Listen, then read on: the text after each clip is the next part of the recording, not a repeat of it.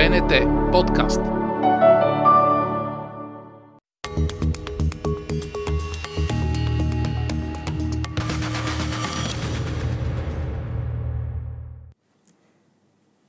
Здравейте, вие гледате първият епизод на Геополитиката, новият подкаст на обществената телевизия. Аз съм Симеон Иванов и съм водещ на сутрешния блок на БНТ. Денят започва. Целта на този подкаст е да отделим нужното внимание на тези теми, за които не остава време в телевизията, да навлезем в същината и материята на геополитическите процеси и на международната политика. Вярвам, че за тези теми има глад у нас и именно поради тази причина настаняваме подкаста в тази определена ниша, а на вас, зрителите и слушателите, от вас разчитаме на обратна връзка. Оставете своите коментари под видеото в социалните мрежи или където намерите за добре. Ключовата дума и голямата амбиция на подкаста е дълбочина. Дълбочина в анализа, дълбочина в коментара, дълбочина в прогнозите. Ще засягаме както видимите процеси, за които научаваме от медиите, така и разместванията на пластовете, които понякога не приковават внимание – от тук намирам за логично в пилотния и в първи епизод да погледнем към Индия и към Китай. Индия, която постепенно трябва да свикваме да наричаме Пхарат. Именно това е новото име на най-голямата по население държава в света. На повърхностно ниво причината да започнем от тези две страни е защото изглежда сякаш бъдещето им принадлежи.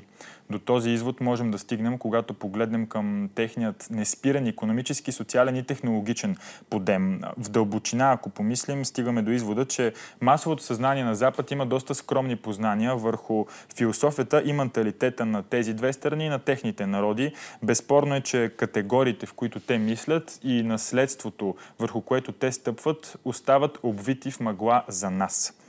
Как китайските и индийските елити формират представата си за света, за международните процеси и геополитиката? Кои са техните геостратегически императиви? Това са въпросите, които ще разискваме. Време е да ви представя и гостите ни. Журналистът Тодор Радев, наживо от Пекин, той е част от китайската медийна група. По образование е политолог. Възможно е да го познавате именно от ефира на националната телевизия и от сутрешния блок, където не веднъж е бил коментатор. Вторият ни гост на запис от Виена, Велина Чакърова. Тя е геополитически експерт, основател на консултантска фирма Фейс в Виена, част от най-големия think tank в Индия, ОРФ и бивш директор на Института за европейска политика на сигурността и отбрана поканата. Първо, разбира се, към гостът ни на живо, Тодор Радев. Здравейте от София и благодаря, че приехте поканата да бъдете гост в първия пилотен епизод на този подкаст. Здравейте от Пекин, за мен е удоволствие. Да започнем, господин Радев, от основата. Как гледа в момента Китай на международната политика и отношения? Жива ли е тази представа от миналото, концепцията на поднебесната, за която четем, че отрежда специално място на Китай някъде между Бога и Земята и концепция, в която другите народи са една идея недостойни на висотата на китайската култура и мисъл? А, това е един много интересен въпрос и понеже лично аз съм така дълбоко изкушен от а, историко-философските предпоставки за китайската политика, част от които е отношението към света, може би а, така е добре най-напред да започна в а, този дух.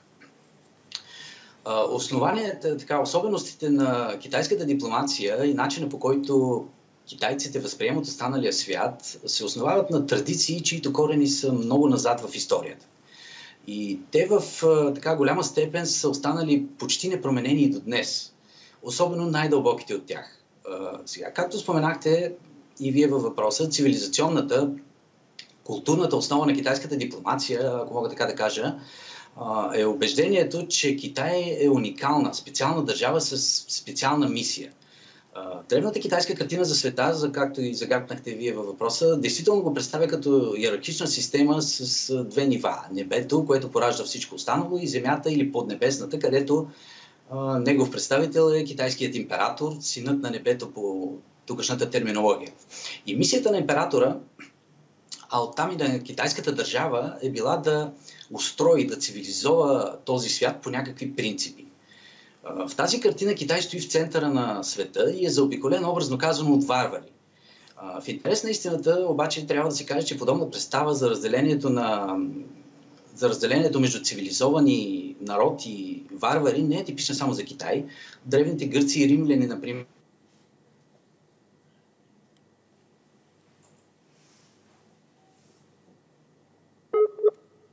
за варвари, но там тази представа... Бихте ли могли, извинявайте, да повторите само последните две изречения заради смущения във връзката, които имахме? От а, момента, в който казахте, че дори в Древна Гърция е имало представа, че за обикалящите народи са по-скоро варвари. А, това, което иска да кажа е, че всъщност нали, в интерес на истината подобна представа за такова разделение между варвари и цивилизован народ не е типично, не е уникално за Китай, а съществувало е съществувало между, също така и сред древните гърци и римляни, както е известно. А, нали, те също са се поставили в центъра на битието, но и се смятали всички около тях за варвари, но там тази представа при римляните, при гърците остава в античността. Докато в китайската история тя показва една изключителна устойчивост и може да се каже, че продължава и до днес. По редица причини, като например ранното възникване на китайската цивилизация без други местни конкуренти, които така, които така да са равнопоставени с нея, съответно географската изолираност от останалите древни цивилизационни центрове на Китай и може би най-важното продължителността и непрекъснатостта на китайското цивилизационно развитие са направили така, че Китай се оказва не просто най-старата държава в момента, но и държавата с най-висока културна устойчивост. И всичко това е формирало у китайците едно усещане за вечност на тяхната цивилизация. Нали, и осъзнаването на тези дълбоки исторически корени е довело до представата за цивилизационно превъзходство над останалия свят и е, така, усещане за национално величие. Нали, още от древността сред китайците е, се е формирал практически вечен и непреходен образ на е, страната им като най-великата в историята, независимо от промените в исторически план. Китай общо взето е страна, която този, който не я е нападал, той ни е завладявал. Също, същевременно, по време на своята история, тя е маркирана постоянно от вътрешен хаос, от разпад, от възстановяване на държавността. Но независимо от всичко това, независимо от всички тези промени в политически, социален, дори в економически план, чувството за принадлежност на обикновените хора към тази най-велика в историята държава е, може би, най-дълбокият и значим източник на патриотизъм у китайците, включително за съвременните хора. И това пренесено на полето на съвременната международна политика и междунадържавни отношения се вижда много ясно от идеите и концепциите, с които Китай излиза през последните няколко десетилетия. Най-вече за това как трябва да бъде устроен света. И най-вече тези идеи и концепции са така интересни със своята философска обосновка, за която обаче практически не се знае, се знае много малко и така, не се обръща особено голямо внимание или те се подценяват извън тези, разбира се, които се занимават тясно с изследване на китайската външна политика. и в момента на масата, образно казано, Китай е сложил няколко външно-политически концепции, това са инициативата Един полас, един път, инициативите за глобално развитие, за глобална сигурност, за глобална цивилизация. В началото на тази седмица, например, излезе а, една бяла книга на китайското правителство, която разяснява а, така шапката на всички тези концепции, а именно идеята за изграждане на общност на споделена съдба за човечеството или общност на споделено бъдеще за човечеството, както се нарича. А, и много често в съвременното китайско публично и официално така, говорене на международни събития се използва една фраза, която а, така много характерна, а именно, че Китай е готов да споделя китайската мъдрост със света. Нали? Или, как тази, или как тези инициативи, които Китай предлага, а, така и концепции, за които споменах, са проекция на китайската мъдрост. Така че представата за уникалното място и ролята на Китай като отделен цивилизационен център, който има какво да предложи на света, днес е също толкова жива, колкото и преди 2000 летия. Разбира се, с особеностите, които налага времето. Отделен цивилизационен център, казахте и как все пак изглежда модерната концепция на китайския елит за световна хегемония, защото не е тайна и предвид всичко, което вие казахте, свързано с патриотизма и с възприятията на китайците за самите себе си, че китайски елит, въпреки всички обстоятелства, мисли за световна хегемония и това, което знаем от културата също е, че са изключително търпеливи и методично изпълняват стъпка по стъпка това, за разлика от англосаксонския свят, където понякога се действа по-прибързано. Сега въпросът за хегемонията е много интересен от тази гледна точка, че според мен, когато става дума за Китай и неговите амбиции в световен план, трябва да се прави разлика между стремеж към хегемония, към реална хегемония и опити за, така, за влияние върху други държави и региони с съвсем конкретни определени цели. Сега, от публично, от публично, от имиджова гледна точка, стремежът към хегемония било в световен или в регионален план, най-вече за които така се говори, е, когато стане дума за Китай, е това, от което китайският елит, днешният китайски елит в момента се пази най-много да не бъде заподозрян. А, сега, особено на фона на повишените амбиции на Китай да играе значима роля в международните отношения, които са ясни от последните 20 години, а, всички принципи, по които Китай говори, че трябва да бъде устроен света, са насочени а, именно към предотвратяване на хегемонията на една или няколко държави. Сега, на пръв поглед това изглежда просто говорене и на Китай се гледа с подозрение, особено от така, някои негови съседи главно от Съединените щати, които твърдят, че китайците се стремят към хегемония и тяхната стратегия за, на Вашингтон за сдържане на Китай цели да предотврати именно подобен сценарий. Сега, тази представа е напълно в съгласие с а, реалистката визия за международните отношения, но парадоксално тя се осланя в немалка степен на идеологеми, стереотипи и дори на откровени неистини. Сега, реалностите са такива, че в момента в Източна Азия няма никакви обективни условия Китай да се превърне в регионален хегемон. Нали, да не говорим за световен. Значи, тук в Източна Азия има пет ядрени държави с собствени гравитационни центрове. Нали, самия Китай, Индия, Русия, Съединените щати, Пакистан, отделно Япония, Южна Корея и Австралия могат да получат практически във всеки един момент ядрено оръжие, за да гарантират своята сигурност. Ако нали, Китай предяви някакви претенции в техните региони. Сега, отделно твърдата и категорична реакция на Запада, и това е нещо, което мисля, че трябва да се посочи особено така, да се подчертава особено дебело, твърдата и категорична реакция на Запада по отношение на руската агресия в Украина – показа на китайците пред какво биха се изправили, ако тръгнат да търсят реална хегемония в Източна Азия. И не мога да си представя, че това не се отчита от китайското ръководство. Нещо повече, дори по време на последната така по-сериозно противопоставяне и конфронтация между Китай и Съединените щати около Тайван, се вижда ясно, че Китай всъщност действа много предпазливо. Нали?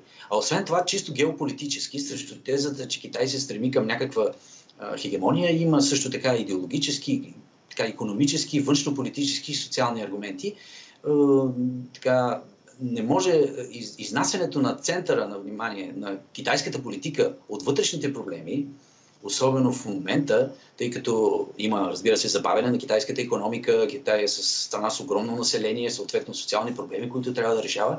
И изнасянето на центъра на тежестта от вътрешните проблеми към реализирането на някакви иллюзорни ползи от които евентуално би се възползвал Китай като хегемон, в, дори в, само в региона на Източна Азия, според мен не издържа. И това е по-скоро аз би го отдал в сферата на пропагандното говорене. Така че е, и, така, и би се фокусирал по-скоро от практична гледна точка върху интересите и стратегията на Китай да повишава влиянието си в света, което е различно от хегемония.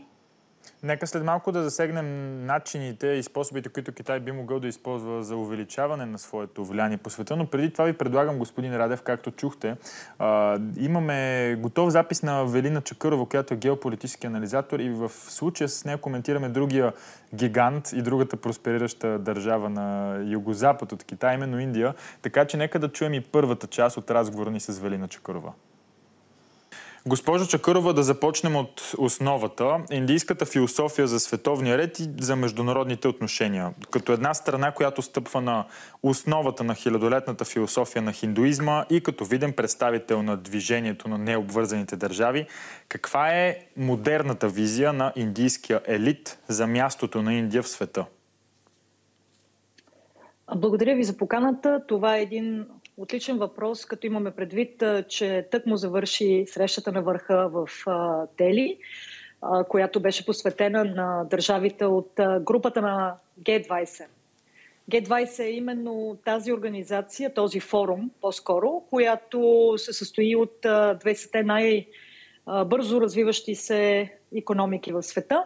И беше изключително важно за Индия да покаже не само лидерство през цялата година по отношение на организирането на най-различни срещи между различните министри, било то на отбраната, на външните работи и така нататък, но и в крайна сметка да се стигне до подписването на обща декларация. Защо започвам с тази тема? Според мен това доста така е показателно за визията на Индия за себе си в един изключително променящ се свят, изключително динамичен, но и а, от към геополитическа гледна точка доста опасен свят, в който Индия се стреми на първо място, разбира се, да а, постигне, така да се каже, съгласие между в момента а, доста силно така, противоречащите се позиции между изтока и запада. От една страна Китай и Русия, от друга страна, разбира се, Съединените щати и така наречените държави на Г7. И по това отношение Индия постигна сериозен успех с подписването на тази обща декларация на срещата на върха на Г20. Но от друга страна, разбира се, основният елемент от тази развиваща се в момента динамична визия на Индия е а, да бъде един вид адвокат на интересите на 7 милиарда души по света. А, кои са тези хора и за кой точно актьор става въпрос по света.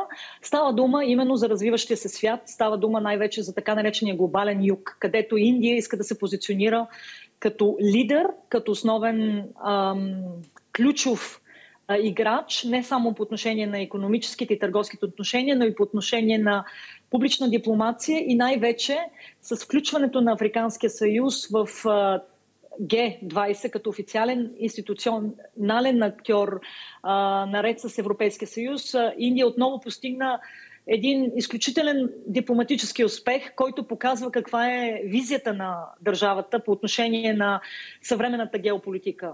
А, нека да обобща.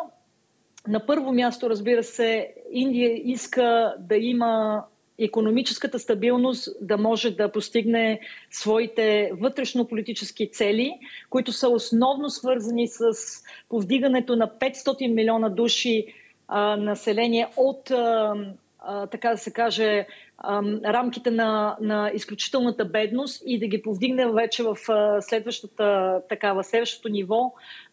Другото, което разбира се се случи е, че Индия през 2023 година надмина Китай по отношение на демография и вече е най-многочислената държава в света и, както знаем, е най-многочислената демокрация в света, демократична държава в света.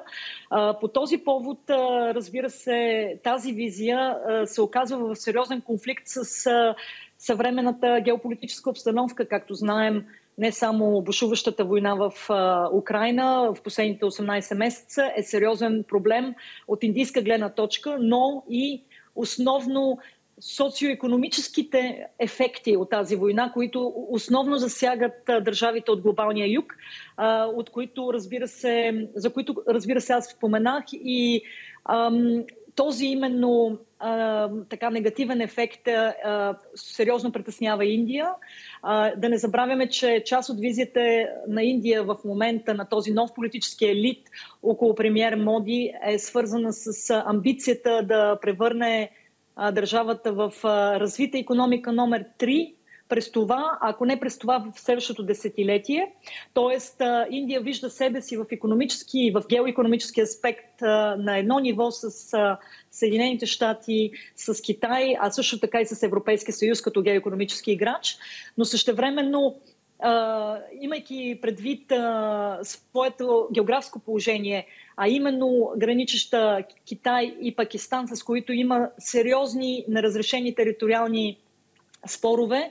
А, Индия също така вижда себе си като част от една нова а, да се каже, политически елит на, на Индия нарича, го нарича обстановка на многополярност, в която и двете основни така, организации, свързани с Съединените щати и Китай, именно техните организации на форуми, на блокове, на партньорства са интересни за, индийско, за, за индийското, така, за индийския елит което означава, че Индия в момента се вижда като един мост между изтока и запада, като участва и в партньорствата на Съединените щати и на Г7, но и участва и в партньорствата и инициативите на Китай. А, изключително добър обзор и много неща казахте, госпожо Чакърова. Поглед към бъдещето, амбиция, енергия, така изглежда Индия, но може би да разбием на съставни части нещата, които казахте и да започнем от последното. Може ли наистина Индия да балансира между тези две сили, защото абсолютно гласно е, не е тайна, че щатите искат да привлекат Индия на своя страна в борбата за влияние а, с Китай и като част от една стратегия за обкръжаването на Китай ще успеят ли да го направят? Има ли Индия интерес от това? Много е важно да се разбере, че индийската позиция е изключително уникална. Тя е свързана, разбира се, с колониалното минало на държавата, но също така и с многохилядното развитие на тази а, държава, а, която е смесица от най-различни култури, езици, етноси и така нататък, да не забравяме и кастовата система. Тоест, Индия вижда най-напред себе си като един уникален геополитически играч в тази изключително динамична обстановка, в която, както споменах, от една страна ще има интерес да участва в инициативи, които е, така произлизат от Съединените щати и от така наречения Запад по отношение основно на економическото развитие и технологичното развитие, т.е. модернизацията на държавата. Тук имаме вече най-различни примери, които показват не само едно засилено така партньорство по отношение на инвестициите. А, също така да не забравяме, че се намираме в момента в четвъртата индустриална революция, в която, разбира се, Индия ще е необходимо изключително много не само природни ресурси, но и основно ноу-хау и модернизация. По, по тази линия Индия ще се стреми да си партнира с а, развития Запад. Но нека да не забравяме и, както споменах, географската обстановка на тази държава, която я принуждава, разбира се, да проявява сериозен реализъм, основно по отношение на отношенията си с Пакистан и Китай от една страна, поради на разрешените териториални спорове, но и също по отношение на малките си съседи, които се, вече се намират, така, се, така да кажем, в орбитата на економическите интереси на Китай. И по тази линия Индия преследва политика на баланс като се стреми да участва в тези форуми и партньорства, които Китай изгради през последните 10-15 години, какъвто е примера с така наречения БРИКС. Тук, разбира се, ключова роля играе Русия, предишния Съветски съюз, тъй като стратегическото партньорство между Индия и Съветския съюз се пренася вече в последствие, последните 30 години и в отношенията между Русия и Индия. И по тази линия, разбира се, Индия се превърна в ключ ключов актьор в тези а, така интересни регионални формати, каквито са Шанхайската организация за сътрудничество, каквато е и а, формацията БРИКС заедно с а, Русия, с Китай, с а, Южна а, Африка а, и Бразилия. Да. А, по този повод да завърша, а, смятам, че а, с а, оглед на това, че Индия ще продължава да се развива економически,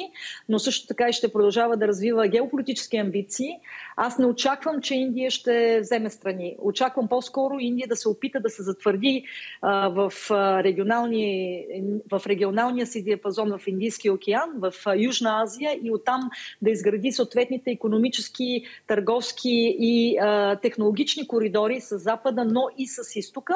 А, да не забравяме, че най-големият економически растеж в този век ще се състои в а, така наречения юго-азиатски басейн. А, това е така известния блок АСЕАН. А, и, и по, по, по, по повод на това очаквам, че Индия ще заема едно не толкова неутрална позиция, както ние разбираме думата неутралитет в а, Запада, по-скоро една балансирана позиция, в която Индия всъщност ще преследва визията на на, на собствената си стратегическа автономност, а, отколкото да, така да се откаже от част от суверенитета си в името на участието си на, в един от тези а, ново сформирали се геополитически блокове. Това, това далеч не е цял целен ни разговор с Велина Чакарова. Ще излучим след малко в рамките на първия епизод на подкаста ни и другите части от разговора, в които засягаме географското положение на Индия, геостратегическите задължения, императиви на страната, отношението към войната в Украина, търговските маршрути, които паралелно на китайските такива Индия се опитва да налага. Но споменах също, че Велина Чакурова се намира в Виена. Сега да се върнем към Пекин, към Тодор Радев. Господин Радев, свободен сте, разбира се, да коментирате всичко, което чухте от включването на Велина Чакурова. В случай, че не го направите обаче, другия важен въпрос, който изниква като говорим за Китай. На Запад се смята, че Китай има проблем с упражняването на така наречената мека сила, че китайският политик държавен модел не е привлекателен за други части на света и от тук следва, че това е сериозно премеждие пред разпространението на китайското влияние. Пречка, която не би могла да се а, така да се каже, да бъде преодоляна с способите на твърдата сила. Китай мисли ли и в тези категории? Китайският елит, разбира се, и ръководство. Ами, най-напред искам да направя един коментар с, на думите на госпожа Чекърва, която каза, че така, Индия има амбицията най-напред да извади 500 милиона, ако правилно си спомням, души от абсолютната бедност и в същото време да се, така, да се позиционира като лидер на страните от третия свят. Сега, това е абсолютно едно към едно позицията, която в момента се опитва така да, да заема и Китай. С тази разлика, че Китай действително успя в, в, през последните 30 години, благодарение на огромни усилия, да наистина да осъществи изваждане на, така, на, на, на огромната си част от населението от абсолютната бедност. Но всичко това а, се дължи на един много ясен факт. И то, че китайската държава, бидейки еднопартийна, успява да мобилизира огромен човешки, финансов, политически и всякакъв друг ресурс, който да концентрира за осъществяването на, тези, на тази наистина грандиозна цел. И изваждането на, от абсолютната бедност на 700 милиона китайци в рамките на две десетилетия практически е наистина, една, е наистина, е наистина нещо забележително. И на Индия така предполагам и предстои този път да измине този път. Но това не е лесна задача предвид именно политическата така, устройство на Индия, която е демократична държава. Освен това има огромни разлики между, между северната част, между, източ, между южната част, включително културни. Като всяка супер държава и сложно комплексна държава има своите проблеми, разбира се, но и вие казахте едно към едно целите споделят Индия и Китай в глобалния юг, така че още една точка на съприкосновение между двете държави и на конкуренция.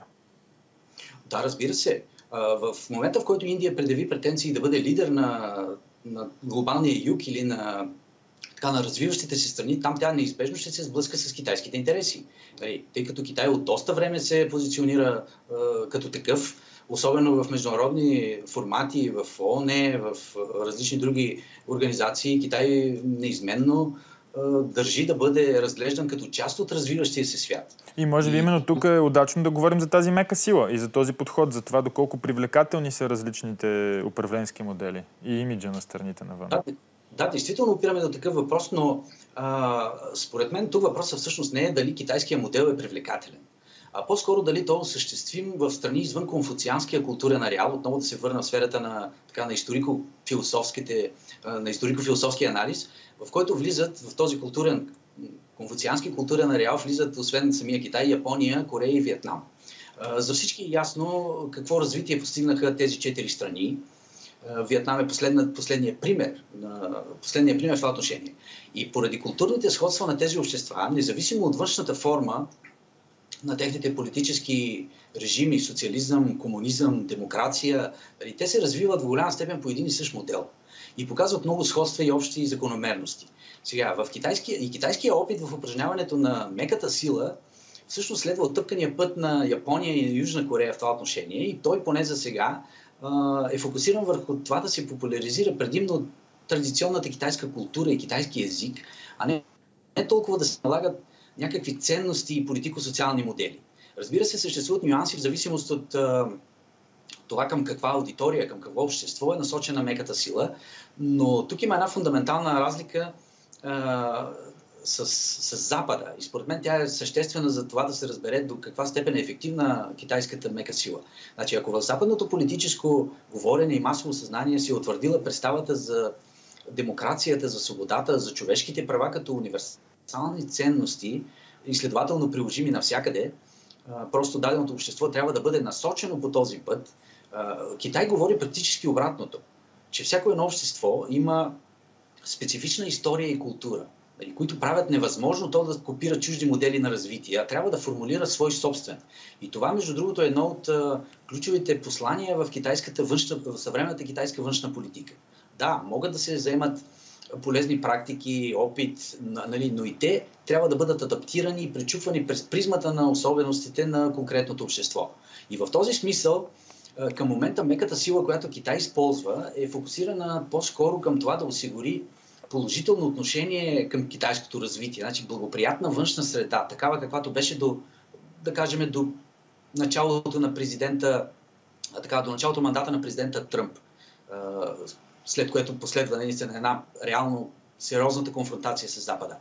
И, а, така, и всички инициативи в международен план, които Китай предприема и са свързани с меката сила, са всъщност в този контекст, нали? а не толкова да се налага китайския модел. Дори в регионален план, нали? да не говорим за световен. И според мен тук Китай има е, едно, по-скоро едно по-рационално отношение в сравнение с Запада за това какви са реалните му възможности да упражнява мека сила, и практиката до момента показва, според мен, че те са доста скромни, поне в западните общества. Сега, в развиващите се страни от Африка, Латинска Америка, Юго-Источна Азия, действително така, китайския модел на развитие е вероятно по-привлекателен, но тук отново допираме до това, с което, до това, с което започнахме. Тоест, така, ценностите, етиката, която стои за този модел и която е конфуцианска – и тя е чужда на всички тези останали култури извън, извън Източна Азия. Така че китайският, така, китайският, китайската мега сила, по всяка вероятност, каквито и успехи да има, те ще са именно в тази насока. И да осигурява някаква, що годе, благоприятна среда за нали, имидж най-вече на Китай. А не, че да преформулира цели общества или да, да става износ на политически модел. Добре, понеже засегнахте няколко пъти конфуцианството, базира ли се до ден днешен китайската политическа философия и мисъл, дори житейска такава наистина на конфуцианството и на всичко, което то учи, защото в дебелите книги четем, че по времето на Мао е имало опит за поне частично заличаване на този менталитет поради някои слабости, които са идвали заедно с него, слабости, които са направили Китай уязвим на външни атаки и са довели до, разбира се, някои унизителни и по-слаби моменти в развитието на Китайската империя? сега, отношението към конфуцианството по време на Мао Цзедун, това е в един много кратък период. Е, всъщност, може би една от най-големите девиации в китайското развитие. за ролята на конфуцианството в Китай е показателен дори само факта, че то е било квази религия и официална идеология на империята в продължение на 2000 години. Нали, разбира се, китайската народна психология е повлияна също от даоизма, будизма и други учения, възникнали на местна почва, но конфуцианството има доминираща роля. И най-дълбоките, така същностни, ако мога така да кажа, елементи на китайското общество и съзнание са всъщност формирани под влияние на конфуцианството. И строгата социална иерархия, която може да се види навсякъде в китайското общество. Разтвореността на отделния човек в групата и приоритета на колектива над индивида, която е също базова за функционирането на всякакви а, социални, професионални структури в Китай в момента.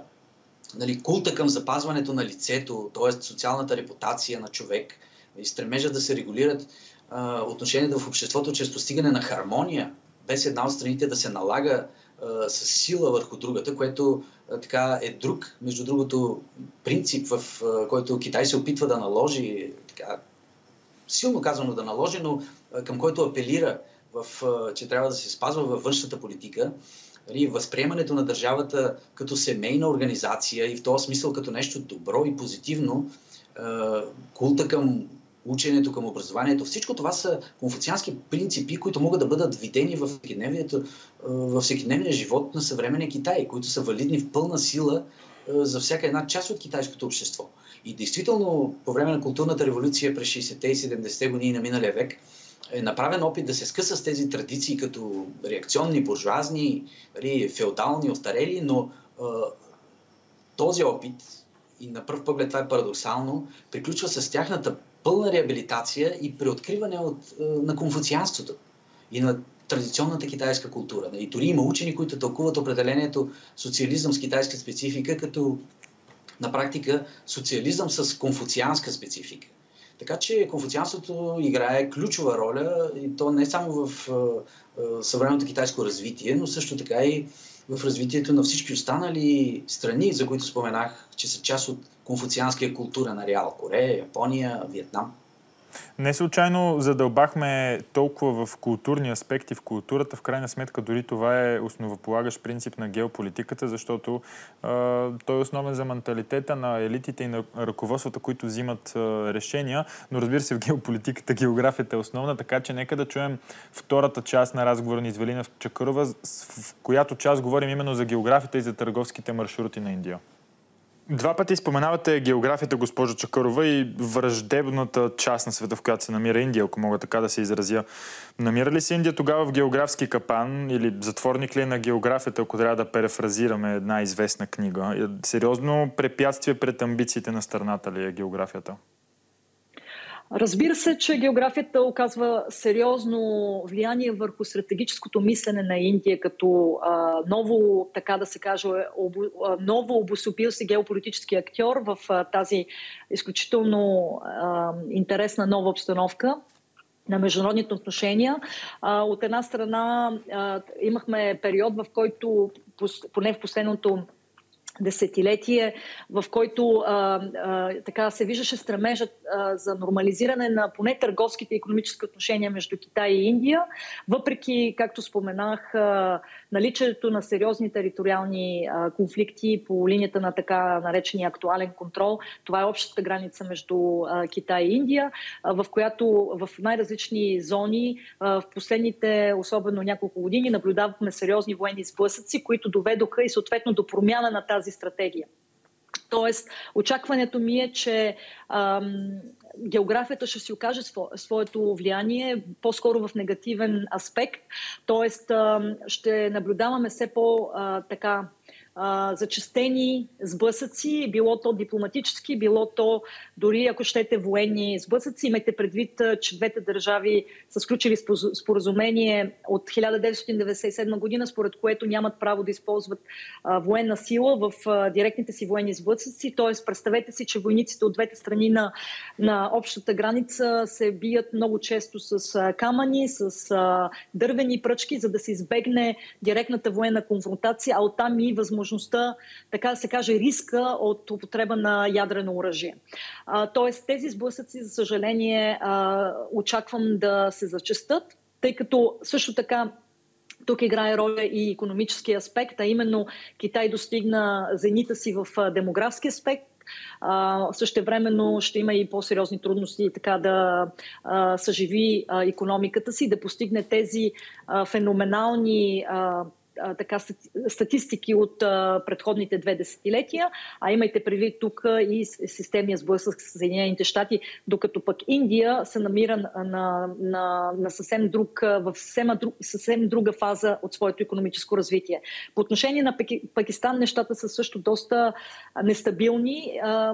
Тук, разбира се, основно проблемът е свързан с терористичните дейности, което, което за Индия, индийското правителство характеризира характеризира като а, заплаха номер едно за сигурността. Това е интересен аспект а, по отношение на а, от една страна а, сериозните проблеми, които Пакистан има политически, в политически план в момента. От друга страна да не забравяме, че Индия все пак има много голямо така сериозен дял на мусулманско население в собствените си граници и в момента все пак на власт е едно доста националистически настроено правителство, оглавено от премьер Моди, което между другото другата година ще се яви отново на избори и от тази гледна точка очаквам, че тези динамики, също свързани с Пакистан, ще се доста обострят.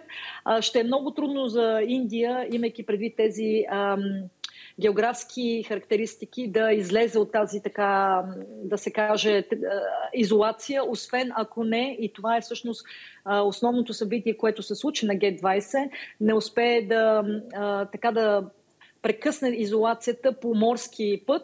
Това се случи именно с обявяването на новия економически коридор между Индия, страните от Персийския залив и Европа. Това според мен е най- едно от най-големите а, събития в геоекономически аспект. Но също така да не забравяме, че вследствие на войната, която Русия започна срещу Украина, а, след 20 години преговори и а, международния транспортен коридор между Индия, Иран и Русия също най-накрая започна да действа. Този коридор трябва да свързва а, север, а, северните части на Азия с а, южните и оттам това са всъщност в момента двата най-основни а, коридора от индийска гледна точка да се прекъсне, така да се прекъсне тази дилема на затворника спрямо географските характеристики. А, изключително важна тема засегнахте. Да отделим няколко изречения на нея. Индийските търговски маршрути, паралелни сякаш на пътя на Куприната и на, и на инициативите на Китай, могат ли те наистина се конкурират с а, китайските по мащаби и по мощ? Видяхме нещо интересно. Италянците, ако не се лъжа, се отказаха или поне изразиха скептицизъм към участието в китайските инициативи. Сякаш предпочитат вече Индия, но може би всичко е в ръцете и на Турция по пътя на, по, по индийския път на Куприната. Първото, което е, аз имах възможността тази година да прекарам известно време в Узбекистан и видях с очите си всъщност оригиналния път на Куприната. Бях, между другото, и в Маркан. Но нека да не забравяме, че освен този така най-древен път на Куприната, още от тези времена е бил известен и пътят, който е свързвал Индия с Европа, най-вече по отношение на редица така важни стоки от това време, които, за които имаме артефакти и между другото посещението на премьер на италианския на, на италианската премиерка Мелони в Индия също така засегна тази тема. Тоест тук това, което в момента наблюдаваме като, е интересни, така, като интересно развитие, свързано с а, транспортни, но също така и дигитални коридори, защото не говорим вече само за а, транспорта на стоки, на услуги, на работна сила, но говорим все пак и за дигитална инфраструктура, за полупроводници, говорим също така и за инфраструктурата под, под вода. Разбира се, основните конкурентни проекти ще бъдат тези на Китай. Основно, разбира се, средния коридор, тъй като поради започването на войната на Русия срещу Украина, така тази част на пътя на Куприната или така наречения един пояс един път, един пояс, проект, който Китай всъщност въведе още 2013 година, когато Кси Жинпинг дойде на, на, на власт в Китай. В момента северните коридори не са толкова интересни заради войната и основният коридор ще бъде средния коридор, който има, разбира се, един участък, който се свързва с Пакистан. Там се образува цял економически коридор, който дава на Китай възможност за излъз на Индийския океан. А друга част от него е, разбира се, свързана с Иран. Тук идеята, разбира се, е да се развие и Афганистан. В Афганистан има изключително много суровини, които са необходими за дигиталната за дигиталната така наречена революция. Ам, или ако щете за индустрия 4.0, където ще са необходими а, такива а, ресурси, суровини, които ще трябват за соларните панели, за електрическите коли и така нататък, но и също идеята е да се развие този коридор по, по пътя на, по линията на на транспорта. Т.е. Иран ще играе ключова роля в средния коридор, но също така и Китай. Китай също така, разбира се, в момента визира Турция, тъй като пък участието на Турция ще даде възможност на Китай за излъз на Черно море и оттам, разбира се, директната връзка с Европа. В момента смятам, че и двата коридора имат своите шансове, тъй като основно Става въпрос за участието на така наречената Западна Азия. Това беше бившия Близък изток, който вече никой в Азия не го нарича Близък изток, а, има нова дефиниция Западна Азия, което ви казва също така и за амбициите на основните, азиат, на основните ам, играчи в Азия, как а, гледат на региона. И според мен тази така конкуренция, основно между Китай и Индия, но също така и между а, Китай и Съединените щати а, ще се окаже доста продуктивна, основно за а, държавите, които се намират в този регион, тъй като повече конкуренция означава и по-добро качество на продукти, по-добро качество на инфраструктура и така нататък. Най-вече инвестиции, разбира се. За финалната част на епизода оставаме темата свързана с войната в Украина и позицията на Китай и Индия по отношение войната и по отношение Руската федерация. Сега към Пекин с въпроса какъв е отговор на Китай на демографския проблем? А, значи, по отношение на демографския проблем, сега аз лично смятам, че тук трябва да се направи едно уточнение. Първо, голямото население на една страна може да бъде както дивиденд, така също и голям проблем. И когато става дума за развиващи се страни, като Китай и Индия, огромната част от това население, де-факто, е, се намира в състояние на бедност. Относителна или абсолютна, няма никакво значение. А, сега, аз при, споменах вече за усилията на Китай, които страната извърши за това да се избави, да избави огромна част от населението си от бедността. И те наистина бяха успешни, разбира се, но също така, предвид економическите промени в света, предвид това, че особено след пандемията от COVID-19 и забавянето на световния економически ръст, нали, трябва да се има предвид и, една, и нещо друго. Нали. Не е въпросът просто да бъде извадено едно население от бедността и да му бъдат дадени възможности за развитие, но също така избавянето от бедността да всъщност да бъде устойчиво. И това е нещо, което в момента в Китай се дискутира много активно и се правят различни планове, програми. И мисля, че по тази линия, така, Индия, например, все още има много. така, там мисля, че изобщо не са ясни нещата в момента. Не мисля, че демографията е категорично нещо положително, нещо, което ти дава предимства. Да, когато работната ръка е ефтина, както беше през 80-те и 90-те години, или в случая с Китай, а економиката ти е експортно ориентирана, тогава това играе за економическия ръст на страната. Но в момента глобалната ситуация, особено и се свързана с економиката, е съвсем различна и този процес не може да се разглежда, че ще се случи, поне аз не бих твърдял, че ще се случи по необходимост и с Индия. Основният проблем на Китай, свързан с демографията в момента е, а, с, е свързан с резултатите от политиката за едно дете, а именно с застаряването на населението. Това обаче е проблем, който, през който Китай ще се изправи, може би някъде около, според тукашните разчети, през 2050-2060 година. И в момента много активно се работи в Китай има много планове, включително за насърчаване на, така, на, на ръждаемостта, така че да се компенсира недостига на работна ръка, който се задава. А, друг отговор, който може би ще бъде още по-ефективен, е именно въвеждането на нови технологии, особено в производствата, там където има недостиг на работна ръка или се изисква някакви по-прецизни операции. Нали. Всичко това са въпроси, които така стоят в, на дневния ред на големите държави, като Индия и като Китай.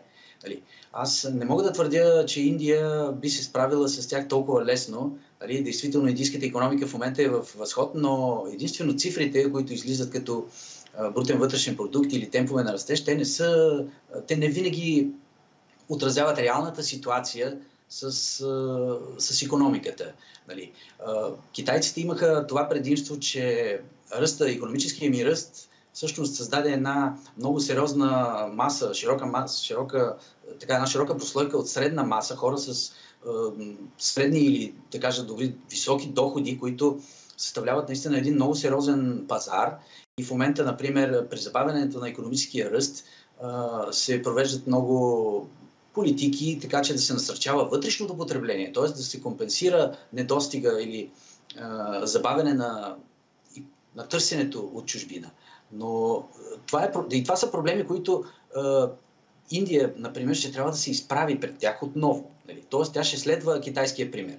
А с тези нараснали геополитически конфликти не съм сигурен, че така, бъдещето на индийското развитие, именно економическо развитие, предвид това, че в момента вече е най-многолюдната нация, ще бъде толкова лесно. Да, но да се фокусираме с вас върху Китай и върху това, което можем да кажем за Китай предимно. Това е и идеята, разбира се, на включването. И в крайна сметка засегнахме въпроса с географията на Индия, така че да го засегнем и от китайска гледна точка. Чувства ли се Китай, китайското ръководство поставени в примка от страна на щатите? Има ли как да щупят обръча? Защото знаем за един от подходите, които често се използват в такава ситуация, именно обкръжаването.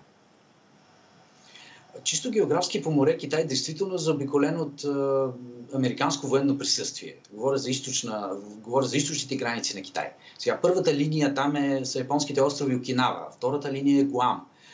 През този март Филипините, например, се договориха да дадат на САЩ достъп до още 4 свои военни бази, където ще бъдат разположени войници. Опитите и както изглежда не са безуспешни на Вашингтон да стопли отношенията с Виетнам, който има териториален спорт с Пекин в Южно-Китайско море, да не говорим за Сингапур, Малайския проток, откъдето минава практически целият а, така, търговски и суровинен морски трафик на Китай от и на запад американското влияние в Южна Корея, Тайван, до някъде в Индия. Значи всичко, това са, всичко това действително създава едно стратегическо обкръжение на Китай.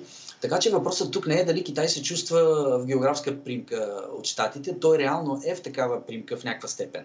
И подходът на китайците, който така се използва в случая, според мен е ситуативен. Тоест, реагира се на някаква дадена ситуация. Нали, не мисля обаче, че има някакъв дълбоко промислен план, който да доведе ефективно до щупването на този обръч при сегашната разстановка на силите. Значи, първо, и това не е тайна, в китайските медии често се изтъква дори и на официално ниво, и на пресконференции на Външно министерство, че Съединените щати говорят едно, вършат друго. Нали, също така Съединените щати могат да, да изглеждат слаби поради вътрешните си проблеми в момента, но поне в Източна Азия те продължават да държат нещата в свои ръце и да печелят точки. И тук Китай, както казах, действа ситуативно, като от една страна се опитва да, така, да не спира директната комуникация и диалога с Съединените щати, особено по ключови проблеми, свързани с неговата сигурност. И друго много важно също, което може да се така от, открои като тенденция, Китай се опитва не да скъса обръча на Съединените щати, а по-скоро да а по-скоро да го прескочи или да го заобиколи. И именно на това, именно това а, така, при, така, може да се види от а, активността на китайската дипломация по отношение на Близкия изток, особено сред арабските страни, а, където успя да измести Съединените щати или поне да се настани трайно в този регион със свои интереси и така свое лоби. Също така друг традиционен партньор на Съединените щати в Южна Азия, като Пакистан, беше успешно изведен от тяхната орбита и в момента има стратегически отношения с, с Китай. И всичко това показва, че всъщност опитите на Китай да се противопостави на стратегическото така, стратегическото обкръжение от страна на щатите са, са многоходови, но като цяло се следва една стратегия на, така, на, на ситуативни отговори. Ситуативни отговори, казвате. Оставяме за финалната част коментара във връзка с войната в Украина. Изключително актуален и важно. Оставяме го за финалната част, защото а, дълбоките и сложни процеси, които коментираме с вас, а, с вас не са толкова подвластни на конюнктурата и на актуалното. Преди да чуем китайската перспектива, да чуем индийската такава от Велина Чакърова в последната част от нашия разговор с нея. Нека да завършим и нашия разговор с темата свързана с войната в Украина. Опишете ни, госпожо Чакърова, отношението на Индия към а, тази война. Това ли е една еманация на индийската философия? Подход, който не е нито западния, нито източния, а е по същество автентично индийски? Именно това е, може би, най-така, най-директната дефиниция, най-прякото така описание на индийската позиция. излишно е да да влизаме в детайли по отношение на това, на, на факта, че Индия, както вече споменах, има много сериозно стратегическо партньорство с Русия, което датира още от времето на студената война и съответно се пренесе от двустранните отношения с Съветския съюз. Там, разбира се, отношенията обхващат най-различни аспекти, като започнем от позицията на Индия по отношение на Кашмир, който е все още нали, основна, ябълката на раздора с Пакистан, където Съветския съюз и в последствие Русия винаги взимаха позицията на Индия, докато не можем да кажем същото за така наречения Запад. Нека да не забравяме, че Съединените щати по времето на студената война имаха Пакистан като стратегически партньор, след което, разбира се, това стратегическо партньорство се пренесе в отношенията между Китай и Пакистан. От тук, разбира се, има едно така много сериозно недоверие което е свързано по отношение на, на, на, на стратегически позиции а, на Съединените щати и на така наречения Запад, когато а, става въпрос за виждането на индийското, на, на така на индийското правителство а, по отношение на тази война. А, същевременно, разбира се, тъй като войната вече продължава повече от 18 месеца, имаше сериозни социо-економически ефекти а, и върху Индия, и върху съответно а, така наречения глобален юг. А, позицията на индийското правителство а, претърпя промени, метаморфози отвори се повече към украинската позиция. Фактът, че премьер Моди се срещна с украински президент Зеленски е един изключителен дипломатически успех за украинското правителство и дава да се разбере, че Индия е готова да изслуша и украинската позиция. Това е изключително важно. Същевременно, така да се каже, фактът, че войната продължава повече от 18 месеца, доведе и до сериозни, така ако мога да, да го дефинирам като до сериозни промени в виждането на Индия спрямо стратегическото си партньорство с Русия. От една страна, видяхме, че в определени области, основно по отношение на руските суровини, така да се каже, двустранното сътрудничество изключително много се задълбочи. В момента Индия е един от основните купувачи на руски енергийни суровини. А, същевременно обаче възникна разбирането, че по отношение, например, на, на така, основни стратегически покупки, а, които са свързани с, съоръже, с съоръжения отрасъл. Например, а, а, Индия е известна с, с своята зависимост от руски, а, от, от, от руски а, така, оръжейни системи, от оръжия и системи на отбраната.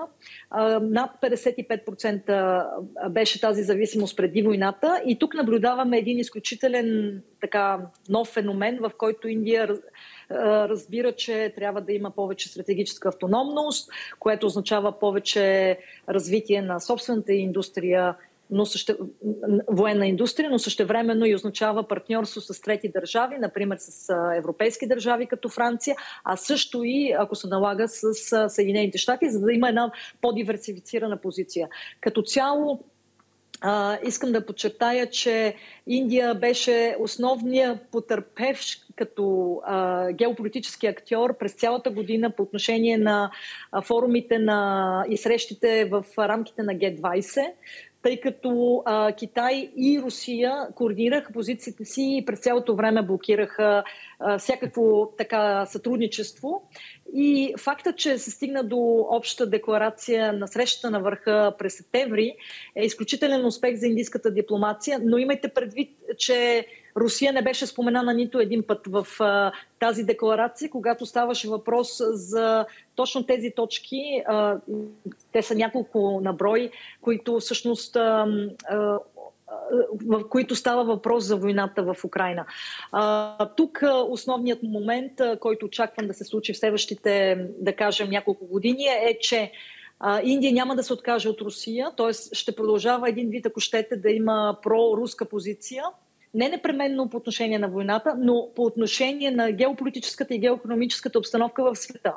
Тоест Индия ще продължава да разчита на тази а, стратегическа, така се каже, подкрепа, опора, основно поради изключително проблематичните си отношения с Китай. Същевременно обаче Индия ще развие все повече автономност а, по отношение на своите критични инвестиции в отрасли като отбраната, отрасли като развитието на космическата дейност, а също така и по отношение на економиката си. Най-вероятно ще има така един балансиращ ефект, в който ще се опитва, разбира се, да да приближава позициите на, на, на Русия и Китай. Знаеме, че в един момент в близко бъдеще ще се стигне и до първите дипломатически разговори между, между, между Русия и Украина. И тук очаквам, че Индия, където премьер Моди още преди една година, когато започна войната, каза, това не е време за война, това е време за мир и за стабилност по отношение на економическата обстановка в един постпандемичен сценарий. Знаеме какво се случи с глобалната економика. Това виждане продължава да, се, така, да е основно в, в индийската визия, поради което очаквам, че Индия ще се опитва да, да играе ролята на един не толкова директен посредник, както а, е в случая ролята на Турция, но по-скоро не директен а, посредник по отношение на комуникация, а също така по отношение на редица проблеми, които са свързани покрай войната. Имайте предвид хуманитарните проблеми, имайте предвид проблемите с. А, с доставките на важни а, украински суровини за глобалния юг и така нататък. Предлагам ви и тук да сложим точката. С разказите ви ни подсетихте и за една снимка, която бяхте публикували в своя Twitter, вече екс-акаунт на премиера на Индия Моди, заедно за Сергей Лавров, ако не се лъжа, беше от срещата на БРИКС, на която те демонстрираха завидно добро настроение и близост, отношение, което никой западен лидер не би позволил да покаже към а, руски представител. Благодаря ви много. Благодаря ви, че за пореден път уважавате моята покана и тази на обществената телевизия и то именно в първи епизод на този подкаст Геополитиката. Благодаря много. Благодаря ви за поканата. Толкова за индийската перспектива и поглед над нещата и разбира се войната в Украина. Всички ще се съгласим, че по-важен играч в това отношение е разбира се китайската държава и нейните отношения с Русията.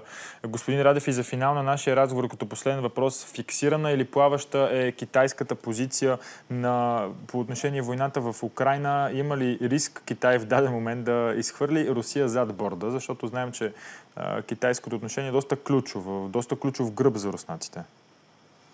Ами най-напред започна от последния въпрос.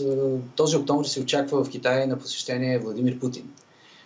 Предполагам, че по време на тази визита двамата с президента Си Цзинпин ще говорят по въпросите свързани с войната в Украина, на къде ще поемат нещата.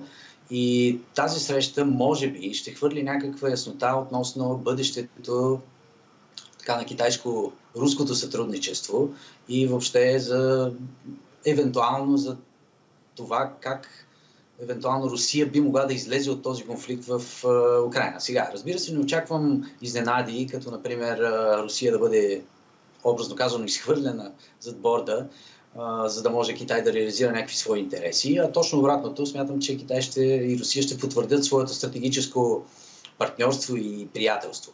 Също време обаче, през последните месеци в Китай се забелязва една, така, едно преместване на фокуса свързан с войната в Украина, а именно, че тя отстъпва на втори план.